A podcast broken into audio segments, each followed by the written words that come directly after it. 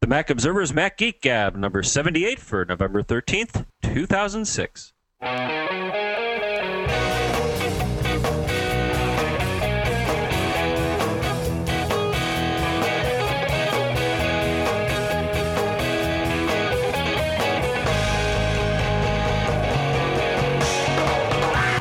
Greetings, folks. Hey, we're here. Finally. I'm Dave, and you're John. Take six. Was that take six to get that just to get the intro right? Yeah, well, sometimes it happens. Yeah, we're working on the blooper reel. Yeah, that's right. Yeah, we got to fill up the blo- blooper reel. Uh, but now we're rolling. So, uh, welcome back to the show. Thank you very much for uh, downloading and subscribing and all of that good stuff. Last uh, last week we talked about the 32 versus 64 bit thing, and we had a question totally unrelated to all of that. Uh, it, we'll probably follow up with that 32 bit thing in a week or two as uh, as the comments roll in. There are a couple of things that uh, that you folks have said, but I want to I want to let that gel. In the Yeah, meantime, but it seemed to make sense to most people, which is good. I, I hope so. I yeah, think- I that's think right. We got a good middle ground. Uh, yeah, I think so. Yeah, if you if you didn't catch that one, go back and, and, and catch it if, if if it's at all of interest to you, because uh, hopefully hopefully uh, hopefully you learned something. But we uh, we did have a question that we didn't really know the answer to, and, and so we threw it out as the geek challenge, and uh, and there have been a, a sea of uh, emails and audio comments and everything. It's been hard to pick which ones to to address here, and then we didn't even realize it, but apparently we issued a second geek challenge um, about the uh, the whole VPN issue. And then we've got some stuff that we've kind of had on the back burner for a while, some questions that, that require longer discussions. And uh, so we may go through one or more of those um, as we uh, as we get going here. So that's uh, that's the show for tonight. Uh, on this rainy Monday evening in uh, in New England here, I'm assuming it's raining where you are too, right, John? Yeah, no flooding though. No flood. No, no flooding here. that's right. Water. I, I yeah, we are above water too. Yeah, I hear actually out out west in uh, I think what Seattle or somewhere in the Pacific Northwest. There's a lot of a lot of flooding because the Oh, Oregon. Yeah, heard it's, Oregon. that's right, Oregon. That's right. Yeah, it snowed and then rained and melted and there you go. So Yeah, so let's review what what exactly are we going we're going to talk about Zoe's thing first. we're going to talk about Zoe's thing. Yeah, Th- what this was was we had a listener uh, send in a, co- a question that is something that I knew I wanted but had never never really put into words. When you create your download folder uh, and you start populating things, uh, or populating it with things from downloaded from your web browser, oftentimes the create and modification date are inherited from where the file came from and when it was created or modified there. And the problem with that is once you've got, you know, critical mass in your downloads folder, it's sometimes tough to know where's that thing I just downloaded or the thing I downloaded yesterday or 2 days ago. And uh and so this was this was the the question. I didn't have an answer for it. I'd kind of looked. Uh, John suggested that we just clean our downloads folders more often. Which you know, thanks. Yeah, That wasn't very helpful. yeah, that was real nice. Thanks. But no, it, it was frustrating because uh, what I do, which I think most people do, is I have date modified Mm-hmm.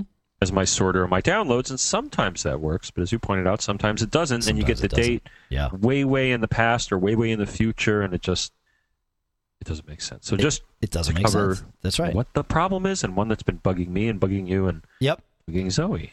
and uh, and so we had we had quite a few quite a few emails come in, uh, and and I, I want to play a couple of audio comments here. Um, and I'm not sure which order to start, so I'm just going to go ahead and start. Actually, I'll start with the one that made me uh, that made me laugh. Hey guys, this is Scott from Steel Systems. I, I'm going to start this again. I want to make sure you listen to, to the first thing he says because this is one of the funniest things I've ever heard in an audio comment. So uh, so make sure you uh, you listen carefully here. Oop, not that one. We'll uh, we'll go with back with this one. Hey guys, this is Scott from SteelSystems.net. I heard your problem last week. I'm actually listening live to the podcast right now, so I'll, I'll turn the radio down so we don't get feedback. But uh, last week you had a uh, problem with the uploads folder, and it doesn't sort by when it was added to the folder. Uh, I've set this up a couple different ways for clients. Uh, first is create a script or a folder action that touches the file as the file is added to that folder. That way, the date modified date will be the date the file is added to the folder, and then you can sort however. The other way is create an Apple script that as files are added to the folder, it creates or copies to the subfolder as needed, which is the year, month, and date. And that way you can go to today's folder and see what was downloaded that day. I hope that helps. Here's my email address. All right, we'll uh, we'll let that go. So th- thank you, yes, for turning down your radio so that we wouldn't get feedback from a podcast. That is just priceless. Um, it, it, it but th- th- Why do you say that? why, why do I say that? Because we're talking now, and he was talking. Then Now. that's right. We didn't. oh, You, you with me now, John? I know. Yeah. Uh, relativity. so, uh, uh, John, not not you, of course, but our our listener, John, one of them anyway, uh, also su- suggested the same thing and and went through and made a folder action with Automator that uh, that does exactly what what Scott mentioned for the first thing. And he said, what you want to do is make an auto- automator action that executes a single shell command, and then the command is touch space dollar sign star and then save that as a folder action and attach it to the download folder. The one trick is that you need to first set the shell, of course, which bin bash is fine. On the pass input uh, stream or uh, pull down, you need to select as arguments, and then it works great. Uh, and and we'll do exactly this. And by touching it, it affects the modification date. So as soon as the file's added to that folder, bam, the modification date's changed, and so you should be able to sort by uh, by things at the top. So th- very very handy uh, I- idea there. The the second idea that he mentioned was having having a script that creates multiple subfolders. There's actually something called folder org that many many listeners uh, wrote in about, uh, and thanks thanks to all of you. And thanks to all of you that wrote in that that have not uh, that that didn't get played on the show. There's like I said, there's just it was we were deluged. So please keep them coming. This is all good stuff. But uh, folder org, I believe, is it, and we'll put a, a link in the show notes to that too. And and it does exactly what what uh, what Scott mentioned. It's a it's an AppleScript folder action that organizes folders, files and folders by dates. It moves things into subfolders as to depending on when they were created. So so those are th- those are two uh, those are two little ideas. I, I think the slickest one, though, uh, at least in terms of ease of use, uh, was sent in by many of you, and, and I'll let Brian uh, take it away. Hey, John and Dave, this is Brian from now Boise, Idaho, um, calling in reply to the cleaning up your downloads folder thing. Uh, there's an app, it's not free, so I'm not sure if this qualifies for a book or anything, uh, but for, I think it's $16, an application called Hazel from noodlesoft.com. And it uses something other than just the files uh, metadata. It somehow knows when a file's been added. Um, and you can do all sorts of actions based on that. The example I use for my downloads is when a new file comes in, I color it blue. Um, after four hours, I clear that color. After three days, I color it red. And then after four days, I move it to the trash. And it just takes care of all this for me. Uh, it's really great. Uh, so if you want to check that out, and uh, if the other listener wants to give that a try, it, it can do a lot more than just that. But uh, that's how I'm using it, and it's super. Thanks. Bye. Thanks, Brian. So that's uh, that's yet another option. I think we had a a, a fourth, did did we not, John?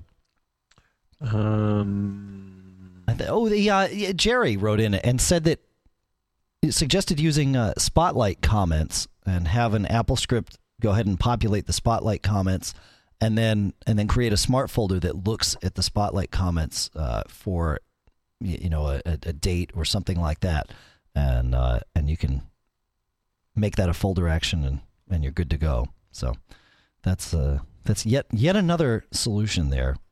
And uh, I think Josh also recommended using Speed Download from Yazsoft. Again, a, a commercial package, but presumably, uh, I think it you know it sort of manages your downloads for you. I've not used it. Have you ever used Speed Download, John? uh, on and off. Okay, okay. Appar- apparently, it's got a way of organizing your downloads by uh, by date received, which is exactly what we're looking for here. So, Yeah, I think they do a multi-socket kind of. They try to uh, mm-hmm. yeah, I, accelerate your downloads. Some servers like it, some don't. yeah, that's right. Yeah. Um, I, I guess I- while it's managing the file and putting it together, my guess would be that because it's probably downloading the file in multiple streams, you don't have the whole file at once. So okay, okay. my guess would be that once it is that it has to do an assembly step. So I, I would guess that's why the date probably Oh, I think it's the real date From what not I- the date. From what I understood from Josh, it was actually a, a preference option in speed download that let you do that oh, too. okay. Oh, yeah. well, that's nice. Yeah, which is yeah, even better. That's right. So, uh, so that was our, our first impromptu geek challenge, and boy, did it uh, did it work out well. I'd like to keep that going. So as we come across things that would benefit from all of us contributing, uh, we'll we'll throw those out there.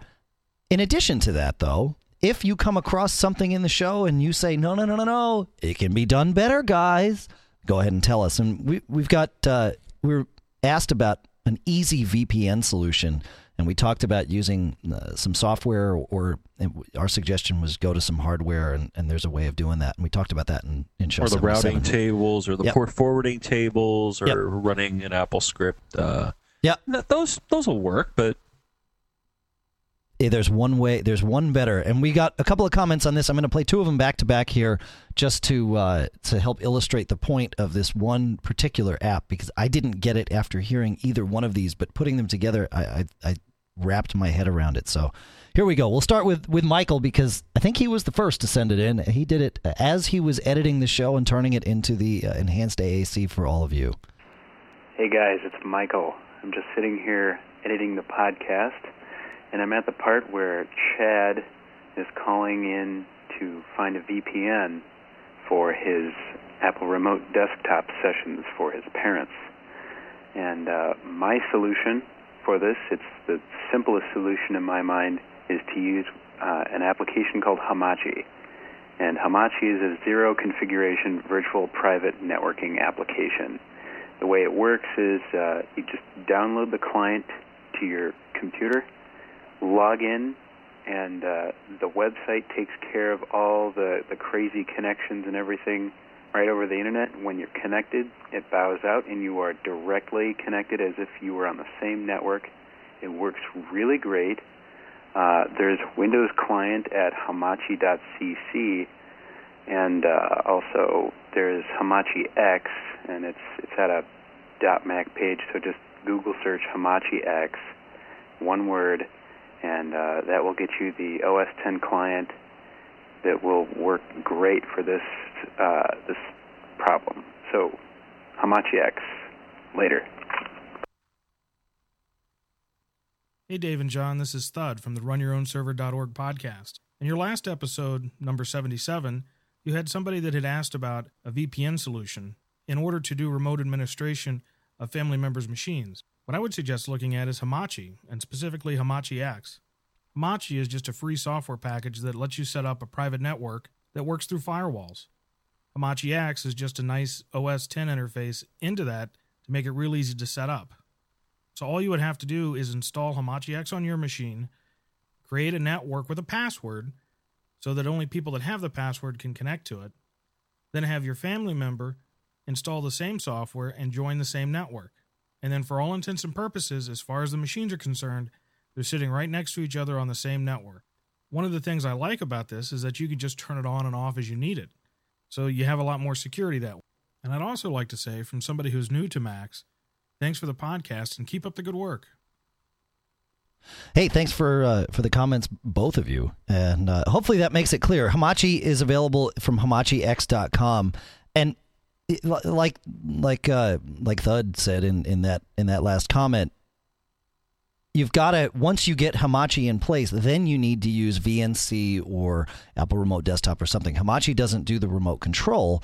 Hamachi does the network bridge, if you will, or, or in more technical terms, the VPN uh, that will get you there. Is that uh, did Okay. I get that right, John? Um, from what I can tell here, so everybody I think has to be running the uh, Hamachi program on their Right. respective machine, That's right. and it somehow does uh, does magic. I haven't actually run it. magic. Have you? No, I, I've used I've used something that I believe uses part of Hamachi or Hamachi uses part of it. A thing called LogMeIn. Um, I believe it's only available on, on Windows machines, but again, if I'm wrong, tell me. But I, you can connect over the web with a Mac, and that actually is exactly this.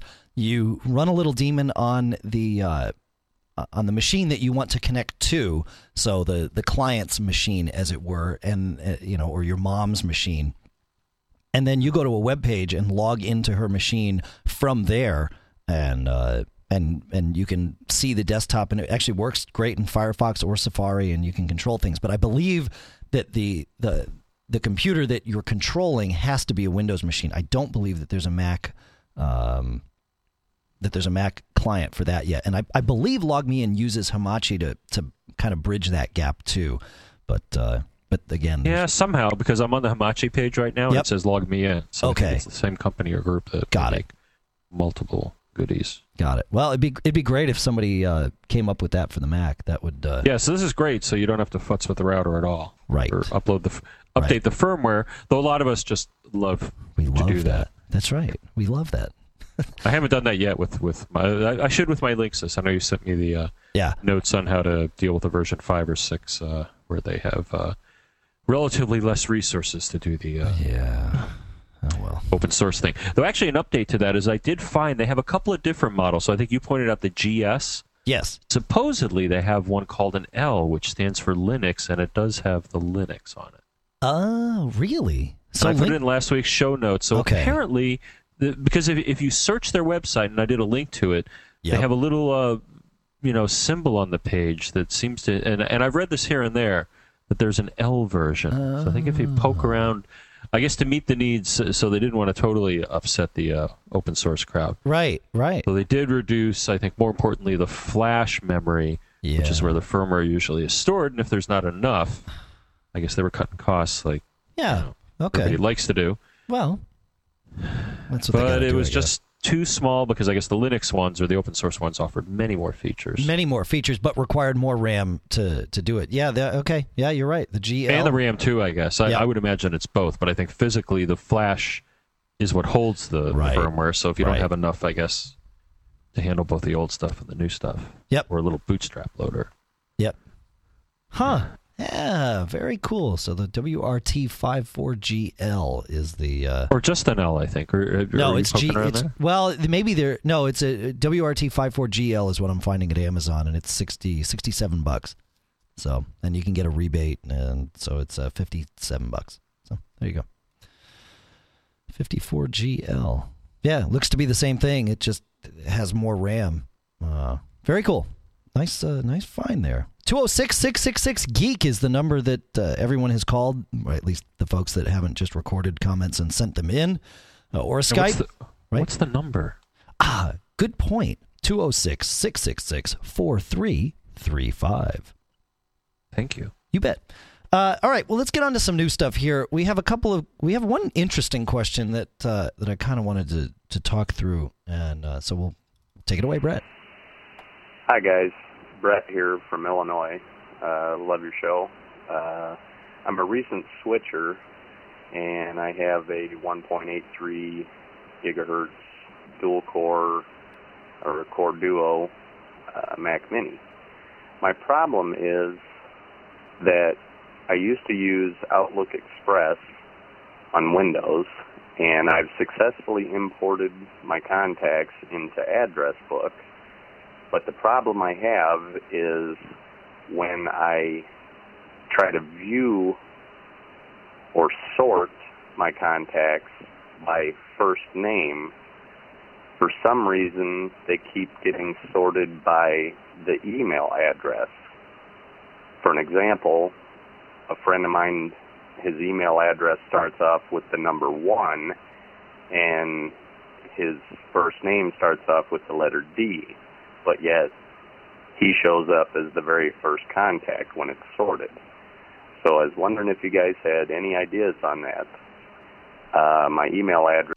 All right, this is uh, this is very interesting. I went into Address Book, as I'm sure you did, John, and uh, and started looking here.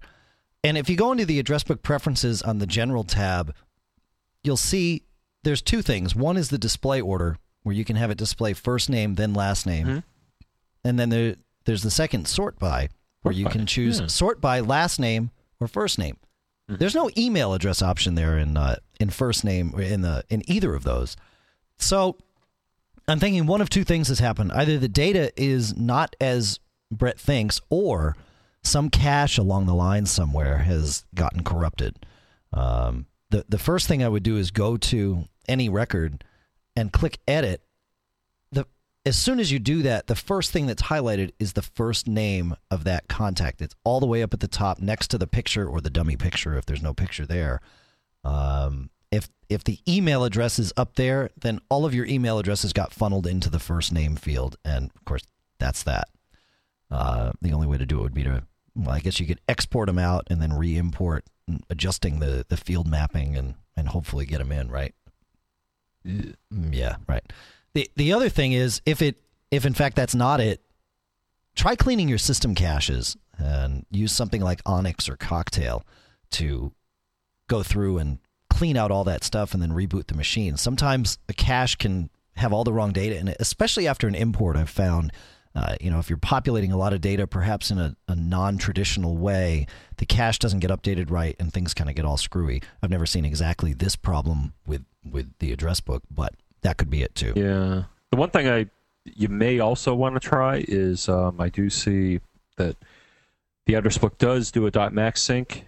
You may want to. Uh, mm may have a career. Well, you kind of pointed this out. I don't think you, you mentioned dot .Mac specifically, but no, you may want it. to do. Yep. I think we've done this in the past. Is clear out your, uh, you know, there may be some cruft in your uh, .mac uh, sync file. Yep. So you could reset that. Yep. As long as uh, you know, make sure you have your data in multiple places. Yeah, yeah. If you go to, I think address book's file menu allows you to back up address book, and I would make at least one backup and store it out of the way somewhere so that you're not uh, left without. Because some data or data in a slightly wrong format is certainly better than than nothing else. So curious to see how that works out for you, Brett. Tim has a another interesting question that we're going to move right along to here uh, as soon as I can get. Uh, you know, John said at the beginning we started this show about six different times, and every one of those, well, five of those six times were screwed up by me. So uh, that's uh, that's why Tim's comments taking so long to come in here. But here he is. Hi, guys. Uh, this is Tim from Cincinnati. I had a question regarding the uh, system clock in uh, Mac uh, OS Tiger. I know there's a way to uh, checkbox that you can check to have it automatically uh, the, the clock sync to a uh, like a time server. What I was wanting to know is how does the operating system uh, know when to sync with the time server? Is it once a day, once an hour?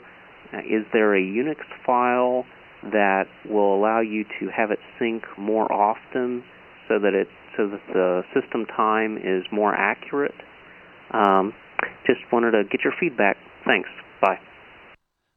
You ever done anything with this one, John? Um, I was looking over what you had communicated. I hadn't in a while. I believe the the time actually is it NTPD? That's N- actually the uh, yep. underlying Unix process that does that. I guess NTP being Network Time Protocol. Bingo. That's right. Yep. And, and NTP is NTPD is is the daemon, right? And when you go into the date and time system preference and the date and time pane or uh, tab, I guess they call it, mm-hmm. and click mm-hmm. that set date and time automatically button, that turns on the NTP daemon, NTPD for uh, for anyone looking at the command line. And what that does is it, it does a couple things. First, it syncs up to whatever time server you've told it to. And in my experience, time.apple.com is uh, works great. We actually use that not only for our own machines because that's the default, but it's what TMO's servers use to sync up because we figured since that's what most Macs are going to use, we'll all be in perfect sync with each other. Mm-hmm. And uh, and time.apple.com works great. However, uh, it also uses your Mac's clock may not work great. And so what NTPD does, and co- please correct me if I've if I've gotten this wrong, uh, either John or or anyone else out there. Mm. It checks in when you first start it up. It checks in, I believe, once every 15 minutes with the clock server, and and then slows that down based on how far off everything is and creates what's called the ntp.drift file. And that file contains the offset, the amount of time your clock loses or gains over X number of seconds, minutes, whatever, so that the clock can automatically adjust itself as it uh, as it kind of moves through time, as it were, and then checks in with the clock with the time server periodically to to sync things up. And this just works great. However, sometimes it doesn't work great recently, and this may have changed in 10.4.8. I noticed with both my MacBook Pro here uh, down in the office and with the iMac over at the house, I was logged into the server doing something and waiting for an update to happen that was going to happen at you know five after the hour or something, and it didn't happen. And I was like, "What's going on?" And then I looked, and the server's time was different from my Mac's time. I thought, "Oh, nuts! We got something going on with the server." No, it was my Mac. By unchecking that box, because you need if you want to do anything manually from the command line you with the time you have to not have ntpd running. So i uncheck that box in date and time and that shuts down ntpd and then from the command line i run sudo sudo space ntp date and that will manually go out and sync the time with the Apple server. And as soon as I did that, everything was in sync and we were good to go. So something happened on both of my machines recently in the last couple of weeks where NTPD was not keeping it in sync like it should have. So, uh, to answer Tim's question, you could do one of two things. You could shut down NTPD, run uh, sudo NTPD, NTP date, and fire it back up, and hope that perhaps that'll you know kick it back into gear and get in sync. I won't know for another week or two with mine if if that's in, in fact the case. Or you could shut it down entirely and then run a cron job uh, and have it uh, have it automatically, you know, tell it, go ahead and sync it every five minutes or every 15 minutes, you know, star slash 15 as the first uh, field of your cron, and then stars for the rest of them, obviously, and then the last being sudo ntp or ntp date, and maybe run the cron as root. And that would do it. Um, I, other than that, I don't, uh, I don't really have a, have an answer. Do you have any, any thoughts on that, John? Yes. All right, go. well, first, uh, what you read uh, or what you were saying, yes, if, if you do a, uh, a man on NTPD, you will see a whole bunch of good things there, including the drift file that you talk about. Yep. I'm pretty sure that's how what happens on, on the Mac is working in that right. respect. Um, the only other thing I would suggest, um, having done a bit of this in the past, and oh, actually on Windows, what did I use? Something called TARDIS. I don't believe it uh, exists on uh, Okay. OS 10. I'll have to poke around, but it was an application that uh, because I tried working with the Windows Time service and it wasn't too pleasant because it at that point involved at least the one built into Windows proper. Um, yep. You really had to futz around in the registry, and I just hated doing that. So, found an application program. So there may be some some others out for, for the Mac that um, you know take over, which I guess is what you're uh, you know you were talking about some of the parameters. But the other thing is NIST now, you know, in this case, I want to take advantage of what the man has to offer. Okay. And the man, uh, NIST, National uh, Institute of Standards and Technology, oh, run the, by the, government. The man, the government man. The government man. government. That's G U B. That's right. MNT. Uh, something like that. But anyways, they have a bunch of time servers, and I'm going to put a link into it.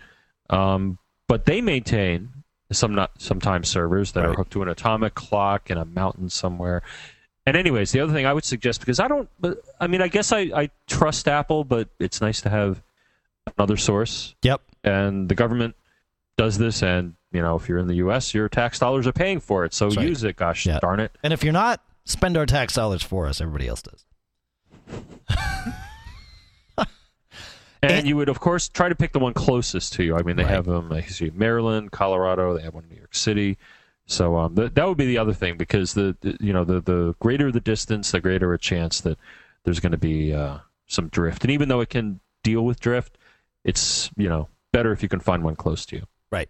Uh, or it- run your own. Maybe I don't know. well, you still want to sync up with one of them atomic the clocks that uh, that the Oh government. yeah, but have Yeah. maybe your time server sync with. I don't know Right. why you'd want to maintain a separate one, but Well, you, no, you would could. actually. You, you uh, it, it's it's very common for a server farm to maintain one Mm-hmm. time server, right? So that a all the servers are in sync without question, right? And then b you're Right. only syncing up one machine with the atomic server. Um, you know, and, and, and that way, if that if that one machine loses its connection with the atomic server, well, at least all your other servers are still syncing with it, so your farm is is you know Yep. in, in sync with itself. So yeah, that we, we actually we used to do that at uh, with with our servers there at at, uh, at Backbeat, but nowadays we uh, we just I think we sync them all separately. But maybe that maybe that should change. Anacron is an application is a GUI that lets you at least manage the cron tab for uh, within uh, Tiger, and it'll even uh, work with launch D daemons. uh, the, or the Launch D daemon as well, uh, which I know is what many people using Tiger use simply because cron is, is has been or is being deprecated. So there you go. That's it. 206 666 Geek. Or what is it, John? I don't know. it's 4335. All right. Now now we've got uh, we've got Michael's question, not the same Michael from before, but uh, another Michael with a very interesting question. I've never heard anyone ask me this about the Mac, and it kind of made both John and I stop and say, "Well, huh." Hello, this is Michael calling from Grand Prairie, Alberta. I just wanted to say that I love your show, and I do have a question about my Mac. Um, I was wondering, does it matter? Does it improve your system if you reinstall Mac OS 10? What I do normally is say in a given year, two or three times in that year, I'll format my hard drive, reinstall Mac OS 10, and then put all my apps back on. Now, it seems to me after I do that that everything's a bit faster and stuff like that. Now, I'm wondering do I have to do that? Is there another way that I can speed my Mac up without having to format my hard drive? Because what happens is it gets so time consuming now to reinstall everything, and I was just wondering if uh, uh, you could give me any information on that. Thank you, and keep up your great work. Thanks. Bye. What? oh no. The reason I say that is because I, I, was just thinking. So, I think I understand the motivation, but I, I suspect that uh, there may have been an outside influence here. Because I, will I'll admit to you, I have a, uh, a colleague, Aha. Brad, who I don't think Brad listens to this, but if he does, hi Brad. Um, yeah, if, if he does, if he doesn't, his name name's Brad. If not, he'll remain nameless. but um, he on Windows always suggests to me, um, right, you, know, you should reinstall every now and then just to keep things running smoothly. And to me, it's just a matter of principle that you shouldn't have to do that. I, I agree. Like yeah, and giving I, in, it's throwing in the towel. But the other thing is, you may, uh, I don't know. I just get uncomfortable wiping out the whole OS directory and and tr- potentially breaking anything that maybe not a well behaved application put in place, but maybe one that is not so well behaved and puts you know stuff in weird places or made weird links or symbolic links or oh well no he's he's doing the whole or, nuke and pave though. He's saying format the drive right and reinstall all his ah. apps. That, and that's what he's complaining about is that it takes so long to reinstall all the apps. Well yeah. It, it's it, you hit the nail on the head or at least the one i was thinking about. I, I wonder michael may be a switcher right? And and because I have a lot of Windows using friends who you know just say every oh yeah every three to six months I just you know nuke and pave format the drive reinstall when I need and uh, and that way I don't have any problems. It's like whoa you don't need to do that, but there's something to be said for it. Uh, you know I have run into sludge on my Mac, and my user folder has been inherited from I think it's probably four Macs ago and many OSs, and there is some sludge uh, out there, but but not enough to make me do that. So, yeah, it's. I, I don't. Know. It know. just makes me nervous unless you do a full backup before you do that, just in case something. Uh, I just get real nervous of something not not surviving the whole. Uh, well, nothing's going to survive. Deal. He's formatting. He's he's going totally starting from scratch. Every time. Yeah, I'm still, you know, concerned that that things. Uh, well, I guess he's you know going to preserve the data and stuff. Yeah, right? presumably the data is well. If, if it, he's losing everything on the drive, right? When you format, that's that's that. For, yeah, so for the sake of argument, the data back. Yeah, yeah, yeah. I don't. I, it, but it, apps, reg, I mean, especially apps that register themselves, they're going to be reinstalled, and he's going to reinstall them. Eesh. Yeah, I wouldn't. I wouldn't want to go through that. No, and that's what he's saying. He doesn't want to have to go through it. Does he need to? Well, you know, my I my answer, maybe. Yeah, my, I mean, what I do is run something like disk utility every now and then, just to. Yeah. Uh, I mean, maybe use. You know what? Use Drive Genius. You know when you take your Mac in to uh, to Apple Care or not to Apple Care, but to the Apple Store, and they do that once a year uh, tune up that you can sign up for or whatever. A lot of what they're doing is running Drive Genius on the machine. So, uh, the, you know, if, if you just go and get a copy of Drive Genius and run it and let it, you know, you know I think they're even doing a, uh, uh, uh, the, you know, the the whole. Why can't I think of it? Wow, that just totally left me. You know, when they defragment the drive, that's what they're doing to it. They're they're There running a full defragment and all that stuff. Yeah, so. Uh, and and certainly reformatting the drive and reinstalling everything does defragment it uh, by nature of what you're doing.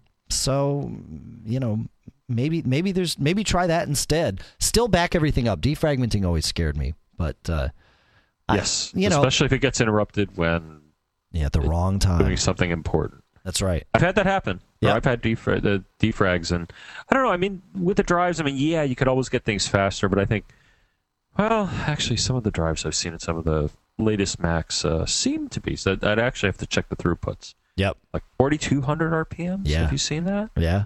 Yeah, but they're they're storing data sideways now. It, it- there's a whole Yeah. new yeah yeah. So the, the drive speed Caches and buses get bigger, faster. so- Right, right. Uh, but to answer Uh, to yeah, answer Michael que- Michael's question, uh, my feeling is, well, you probably don't have to do that, but it's not necessarily a bad thing to do, assuming, of course, you back up your data and are prepared to go through the process. I don't recommend it though, uh, uh, uh, except for extreme circumstances, like you know you're running Windows. Uh, but otherwise, is it you feel about the same way, John? I have never done that, and I don't think I ever will. I just There you go. Oh gosh, it's it's Advice just, from the experts. It's just a whole. It's too much aggravation. That I don't. I Yeah. don't want to be aggravated. Yeah. Yeah, I, I mean, if somebody told me I was going to see a 20% speed increase from doing that, then I'd do it. Hmm. But, you know, what's it going to be? Maybe 1%? I don't know. I, Now I- you know what there is. There's there's something. Actually, I have to talk to these folks. Uh, you're not allowed to. yes, I am. No, spring spring spring cleaning is a Yeah. uh, one application that. And there's that, and um, you know, Cocktail I think does some uh, tidying up, and there's another app that you know runs some of the regular Unix maintenance scripts that kind of clean some of the cruft out. So Yep. That could be another thing, just to you know sweep out some of the cobwebs that, that absolutely. you may be concerned about. Yep. Cocktail, Yeah, and you- Onyx. Those are those are the the ones I like to run. Either either or. You typically don't have to run both, but those are the ones that run the Hmm. Unix maintenance scripts. So Yeah. yeah. All right. Uh, we'll move along and, and see what Morgan has to say. Will we? No, we'll, we'll skip to Todd for now. Hi there, guys. Todd from Columbia, Missouri. a Uh, longtime listener, first time caller. Super nervous. Heart palpitations. Anyway, Turn down your uh, radio. when, oh, when is iTunes going to come out with a version that will able to background podcast downloads? Uh, I would be willing to uh, Give your right arm? an extra day Oh. or whenever to know First that the uh, podcast is there um, in exchange for being able to download it piece by piece, little bit by little bit. Uh, because I, I don't have the best internet connection, although uh, they came and fixed it a little bit. It's still uh, awfully slow because that's really all we can afford. Uh, so, any ideas on that, or maybe ways around waiting and waiting and waiting uh, for larger files to download? Uh, your help is appreciated. Keep up the great work, uh, everyone uh, so heartily and um, deservedly tells you. Great. Bye bye. All right. Uh, yeah, iTunes. It, what Todd's talking about here is some download clients and some servers support something called resumable downloads, and that is exactly what you what it sounds like. If you get halfway through a download and it gets cut off, then you start it up later, and instead of starting at the beginning, it starts at the point where it got cut off and just fills in the gaps. Very, very handy, especially for large files, especially if you're on a slow connection. Dial up users, uh, you know, are, Oh. are all over this kind of thing. Are there still people using dial-up? absolutely, we've got we've got people listening to the show that use dial up, and and more power to you because that that's a massive time commitment there to download the show. So I can see the need for this for a lot of reasons. One, it just saves bandwidth. Even if you're uh, on a high speed connection, there's no reason to fill up the pipes with something. If you've got 90% of a show and you know you have to quit iTunes for some reason, you come back in, it should just fill in the last 10%. And I don't believe that any of the latest updates do this. Um, now, as I said, the server needs to support it too. So if you do get a client that does this, it's not just going to be automatic for everything, but chances are it'll be automatic for just about everything. Um, most of the servers out there will support this. So the question is is there a client out there that that supports uh, resumable downloads? I'm not certain, but I seem to think that the uh, the Juice, which I guess was the the uh, iPodder Lemon, you know, turned into that after they got you know the nasty letters from Apple. I believe that that supports resumable downloads. So uh, somebody correct me if I'm wrong, but but perhaps that's the you know, and of course you're not using iTunes to manage it anymore. Uh, you're using Juice, but Juice will feed it into iTunes and, and go from there. So if I got that wrong, please tell me. Uh, if there's any, if I got it right, and there's other stuff out there that that supports it, let me know. Do you know of anything, John? I know you you played with a couple of other podcatchers before I uh, uh before iTunes really was the the thing. Yeah, no, mostly juice and the lemon. Yep, right, right. All right, and all that. But just our general, oh gosh, speed down. Mm. Oh, you know, that does that. Yeah, speed download might. Of course, you're not. That's not going to subscribe to anything, as as far as I know. So, yeah, I don't know. Who knows? All right. Well, hopefully someone does, but I, I, believe Juice supports that. I think that was one of the things that they uh, that they talked about. So there you go. You want to talk about one more thing? You want to talk about uh, Morgan's thing or, or Robert's thing, John? You pick. Uh, let's see. Morgan. Quick. Ooh. Quick. Robert. All right, here we go. Hey, it's Robert Hazelrigg from the Jersey Shore calling you again. Hey. Um, the reason being is, is my phone company has told me I have to spend more money. Yeah, uh, baby. No, not really. Um, uh, the reason I'm calling is because um, I have a wireless airport network at home that I can't get my Windows machine to connect to. I've been told it's because I have web connect uh, WEP uh, encryption on it.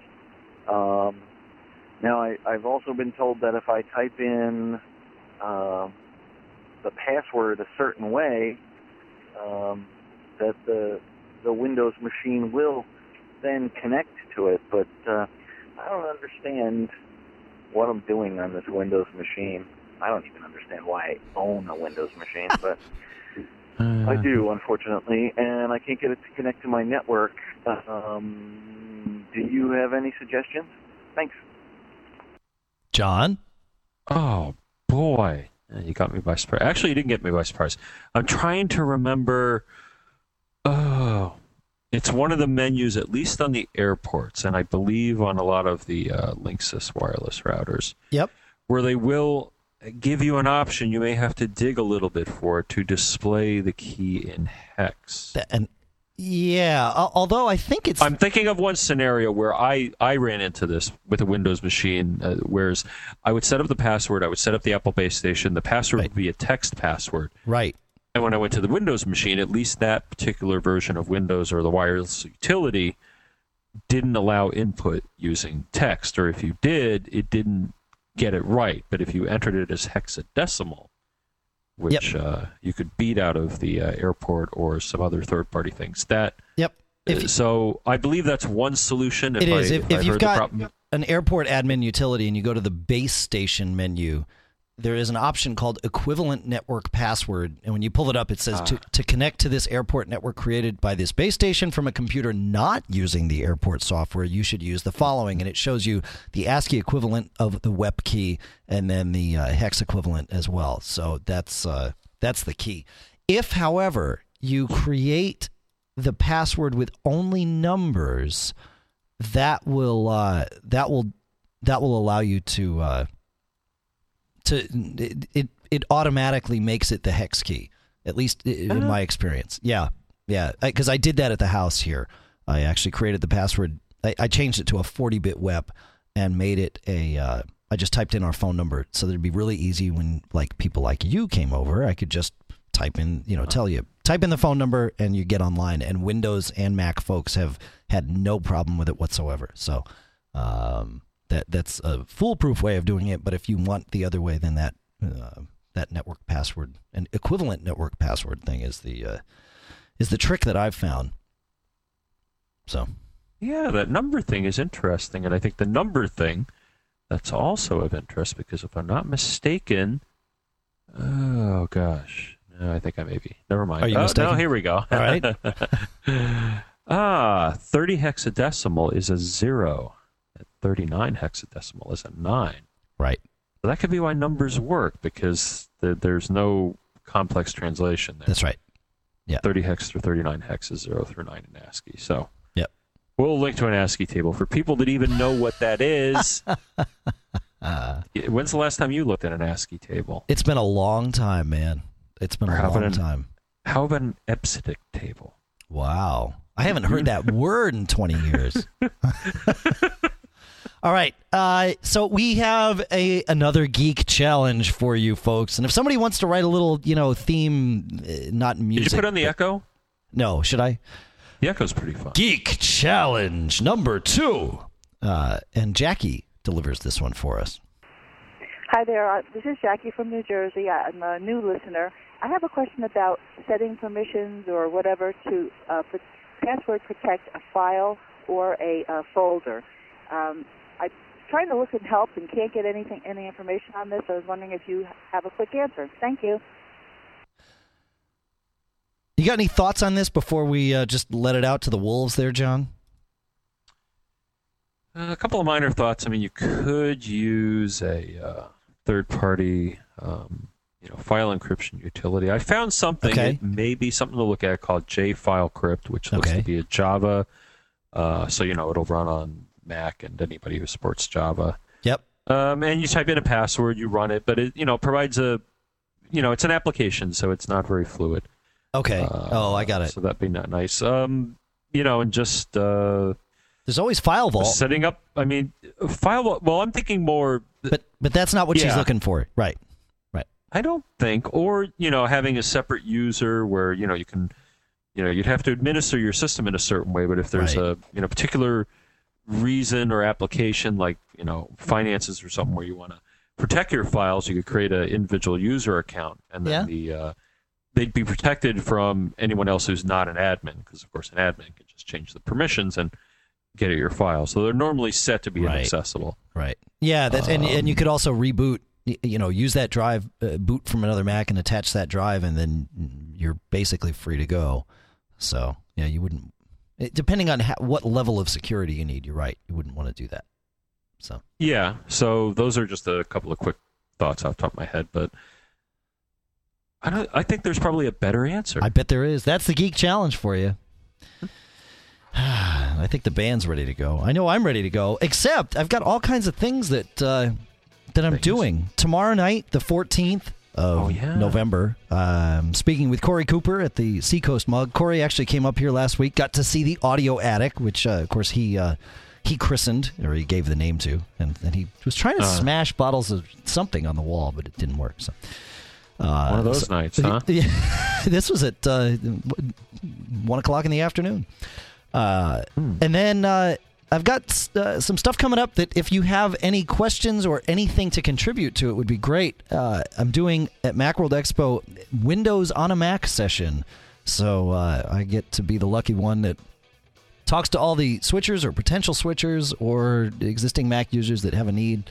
Uh, I believe that's at 1.30 p.m. on Tuesday, January 9th. So right after the keynote, right after Apple announces something totally new with Windows on the Mac, I get to go and talk about uh, all the stuff that existed prior to that because they won't tell me, just like you they know, won't tell anyone else. Steve's. He's going to do that just Oh, just of course to he get will. you. Oh yeah, yeah. I have no doubt. So uh, you know that'll it'll be fun. It uh, Well, there's been rumors of, of virtualization. Yeah, and well, and it exists. So we'll be we'll be talking about a lot of, uh, but you know, obviously not from Apple. Apple doesn't have any virtualization stuff yet. So uh, Yet. yet, correct. and then of course that Wednesday night at MacWorld Expo, Mac Observer and Backbeat Media are throwing our what fourth Cirque de Mac party. It'll be at the Red Devil Red Devil Lounge. Invitation only. The Macworld All Star Band will be playing. We've already started putting together the set list for the for the gig. Actually, it looks like it's going to be a lot of fun. Uh, though it is invitation only, we always try to make a little bit of room for you. For you, only you though. If you're hearing this, it's you. So if, if you're going to be at Macworld, let us know. Uh, can't promise anything, but uh, would love to have you there if we can uh, if we can get you in. So let me know if you're going to be there, and we'll we'll see what we can do. Can you get me an invite? Uh, no, no, I I don't think so, man. John will be there. John will uh, John will be out mingling in the crowd, making sure everyone has uh, plenty of drinks. Right? And, and we may we may podcast.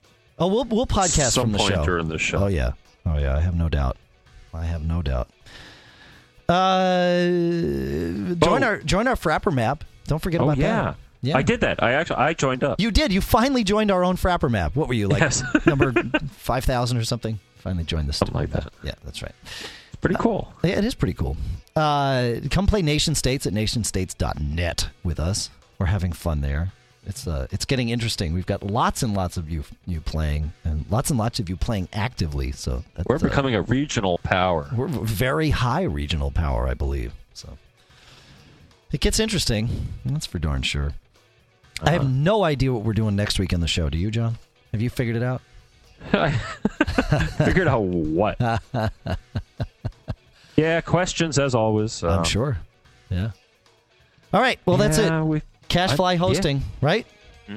Podcast Marketplace, 6i isolator for earphones from Etymotic, the A5 desktop speakers from Audio Engine, and TeachMac from TeachMac.com.